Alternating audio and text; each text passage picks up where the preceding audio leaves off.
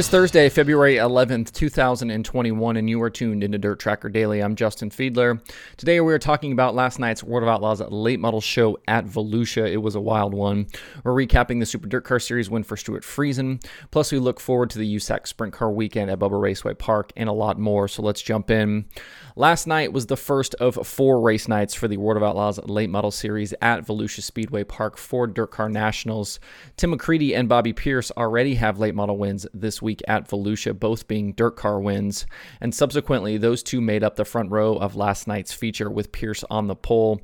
51 cars signed in to compete last night, with 33 eventually taking part in the feature thanks to provisionals. Kyle Strickler entered the night as the series points leader, and several guys were looking for their first wins of the year, including Brandon Sheppard and his Rocket team. Pole sitter Bobby Pierce was looking for his first ever World of Outlaws feature win when the race started. When everything went green, we were in for a wild affair. Pierce was quickly out to the early lead, but it was only a few laps deep that we went under caution for second running Tim McCreadie. He had an issue underneath the left rear that caused him to come to a stop. It looked like the suspension collapsed after hitting a bump into turn three. Once green again in the 40 lapper, Pierce settled back in out front with Ricky Thornton Jr. hot on his heels. As the field caught lap traffic, RTJ was able to reel in the smooth operator and take over the lead on lap 12. Pierce was then under fire for second from Devin Moran as the race approached halfway. Wasn't long though until we had a multi-car battle for the lead. RTJ had to fend off slider attempts from Pierce with Moran lurking in third. Inside 10 to go, the battle out front had settled out with RTJ leading, Pierce second, and uh, Devin Moran third. Brandon Overton had worked his way to fourth, and Kyle Strickler was fifth after dropping back, I think, to eighth uh, early on in the race. A caution with seven laps to go for Kyle Bronson set up a wild run to the finish. Devin Moran threw a two for one slider into turn one on the restart to take the lead, but Thornton was able to drive back by him down the backstretch. Just a half lap later, though, there was disaster for Moran. Something broke under his number nine out uh, onto the front stretch, which uh, left guys behind him scrambling to avoid the stricken machine. One driver who couldn't miss Moran was Brandon Overton, who piled into the nine right at the flag stand. Both drivers were done for the night. On the ensuing restart, Pierce was able to wrestle the lead back from uh, from Thornton, who then dropped back through the top five with Hudson O'Neal and Strickler on the move. With laps ticking down and Pierce's first outlaw win in sight, we had more drama out front. Pierce jumped the cushion into turn one, caught the wall, and caught, you know, cut down the right rear tire. His devastating retirement promoted Strickler to the lead on the restart, but we were not done yet with the cautions. Coming to two to go, Brandon Sheppard and Mike Norris had a disagreement through three and four and onto the front stretch, which resulted in Norris spun into turn one. Sheppard later ended up 20th with Norris 23rd. Once green for the final two laps, Kyle Strickler held off Hudson O'Neal and drove away to his second win in three races this season with the Outlaws. O'Neal was second, Ricky Thornton Jr. third, Jimmy Owens fourth, and Brian Shirley was fifth. It was a wild race with plenty of drama and hurt feelings when it was all said and done. Following the night now, Kyle Strickler's points lead has grown to 34 over Ricky Weiss. Kyle Bronson is third, Scott Bloomquist fourth, and Tyler Bruening rounds out the top five. I don't think anyone would have believed you if you told them that this was going to be the series top five after the first three events. An interesting development, though, through all of this is it appears as though Strickler is now switching from Lucas to the Outlaws full time. Following the first nine Lucas nights, Strickler is 26th in the series standings, but now has two wins in three races with the Outlaws and the points lead. Switching back to his familiar Longhorn chassis and now becoming an Outlaw seemed like a no brainer for Strickler, crew chief Vinnie Giuliani, and their team. Strickler is the only driver to finish in the top five in all three races this season, and he and Weiss are the only drivers with three top tens. What a wild start to 2021 for the high side uh, tickler it's been. His average feature finish with Lucas is 22.5 five, and he didn't transfer out of three B mains uh, a couple of weeks ago. With the Outlaws, he now has two wins and a third, and he's done it basically against the same competition. It's pretty crazy stuff, honestly. Looking towards tonight and the weekend, we still get three more of these races, so strap in and stay tuned. Sheppard's trouble and Thornton's strong run last night now see the DirtTracker.com analytics prediction formula favor Thornton for tonight. Strickler is a close second from the predictor. You can watch the Outlaws live from Dirt Car Nationals again tonight on Dirt Vision. In last night's Super Dirt Car Series Big Block Modified race, the early part of the feature was a serious battle between Max McLaughlin and Eric Rudolph, with the two swapping the lead several times. As the race approached halfway, Rudolph was able to establish himself out front, working through lap traffic. A restart with 12 to go, though, gave Stewart Friesen the opportunity he needed. He was quickly by McLaughlin for second, and then after Rudolph for the lead, grabbing the top spot, coming to 10 to go. He drove away over the final laps to take his second Gator Trophy in as many nights at Dirt Car Nationals. Rudolph finished second, Mike Maresca third, McLaughlin was fourth, and Billy Decker finished fifth. Big Block Modifieds continue tonight and through the weekend at Volusia with the World of Outlaws. You can watch them live on Dirt Vision as well. USAC National Sprint Cars open their 2021 season starting tonight at Bubba Raceway Park in Ocala, Florida. They have three complete programs on the schedule through Saturday night. The track was open for practice last night with 44 cars participating.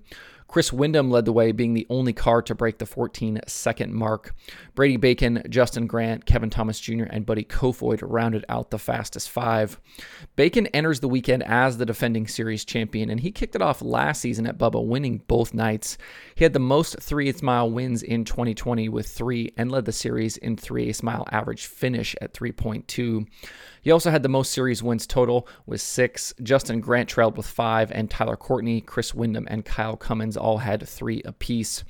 Richie Murray told us on his episode of Conversations last week that Florida is often a good predictor of who wins the championship, so this could be an interesting weekend to pay attention to. Besides the five I already mentioned, the field is really stout this weekend. Includes Tyler Courtney, Cal Cummins, Tanner Thorson, Dave Darland, Stevie Sussex, Robert Ballou, CJ Leary, and a lot more guys. Following Florida, the series goes quiet until early April, so guys will want to have a strong weekend to set the tone for their seasons. The rookie fight will be an interesting subplot uh, all season as well, with Carson Garrett, Paul Nienhiser, and Noah Gass all jumping into the series full time. Gass and Garrett both have midget experience, but not a lot of sprint car seat time, while Nienhiser has plenty of sprint car ser- uh, experience, but it's usually been with a wing over his head. So be something to watch there. And also keep an eye on a guy like Jake Swanson, who has had success out west, but will be running the full tour for the first time. The title fight in 2020 was a tight battle all the way to the end, with Bacon eventually prevailing over Chris Windom and Chase Stockon. I wouldn't expect anything different this season. Besides those guys, Justin Grant and CJ Leary will want to get into this thing and Kevin Thomas Jr. will be looking to rebound after a difficult 2020. Robert Ballou is also back to contend the full schedule after taking some time to get healthy. He's a past series champion who could definitely factor into this thing, and he closed out 2020 with an average finish of just a tick over fifth over the final five races. As is the case with most series, consistency will be key this year. En route to the championship in 2020, Bacon finished in the top 5 63% of the time and in the top 10 89% of races. It's a very small margin for error. If you can't be at Bubba Raceway Park this re- uh, this weekend, FloRacing has you covered with the live stream. Grandstands open at 5 with cars on track at 6 p.m. Eastern. If you're looking for winged sprint car action this weekend, the Winter Nationals at East Bay are featuring 360 sprint cars starting tonight. Looks like it could be a stout field of cars. Uh, I know names like Terry McCarl and Tim Shaffer are there. The track was open for practice last night, but I couldn't find results or uh, even a full list of who was on the property. But I've seen a lot of tweets in the last week or so from drivers and teams loading up to bring cars to Florida, so I'm guessing it'll be a pretty healthy entry list. If you can't be at East Bay, FloRacing will have live streaming coverage all weekend. Speaking of that streaming schedule, there are four items on it today. Dirt Car Nationals continues at Volusia Speedway Park live on Dirt Vision, featuring the World of Outlaws late models and Super Dirt Car Series. FloRacing has a trio of shows, including Winter Nationals continuing at East Bay with those 360 sprint cars, the USAC National Sprint Cars at Bubba Raceway Park, and Flow 24 7. To see the full daily streaming schedule with links to watch, visit dirttracker.com slash watch tonight. Quick website note I write nearly a complete script for these uh, episodes each day, so I'm going to start posting them to dirttracker.com. If you or someone you know is hearing impaired, or if you just want to read this instead of hearing me talk, you can find these at dirttracker.com slash daily. Click episode transcript in the show description. I've posted a few already and will do so every day. We have a new show going forward. Uh, today is the last episode of the week, as I mentioned yesterday, um, because of my NASCAR commitments. We'll be back hopefully on Monday with a fresh episode. If you're headed out to the track this weekend, please be safe. Uh, and if not, there uh, will be plenty of things to watch on the streaming services. That's it for the show today. Hope everybody has a good Thursday and a good weekend. You can find Dirt Tracker Daily on Apple Podcasts, Spotify, Stitcher, or where you get podcasts. Please subscribe and leave a review that helps out the show big time. You can also watch the show every day on YouTube and Facebook, and those likes and subscribes on YouTube are appreciated as well. You can email the show at info at dirttracker.com. I do check those every single day. You can follow Dirt Tracker on Twitter, Instagram, Facebook, and TikTok at Dirt Tracker.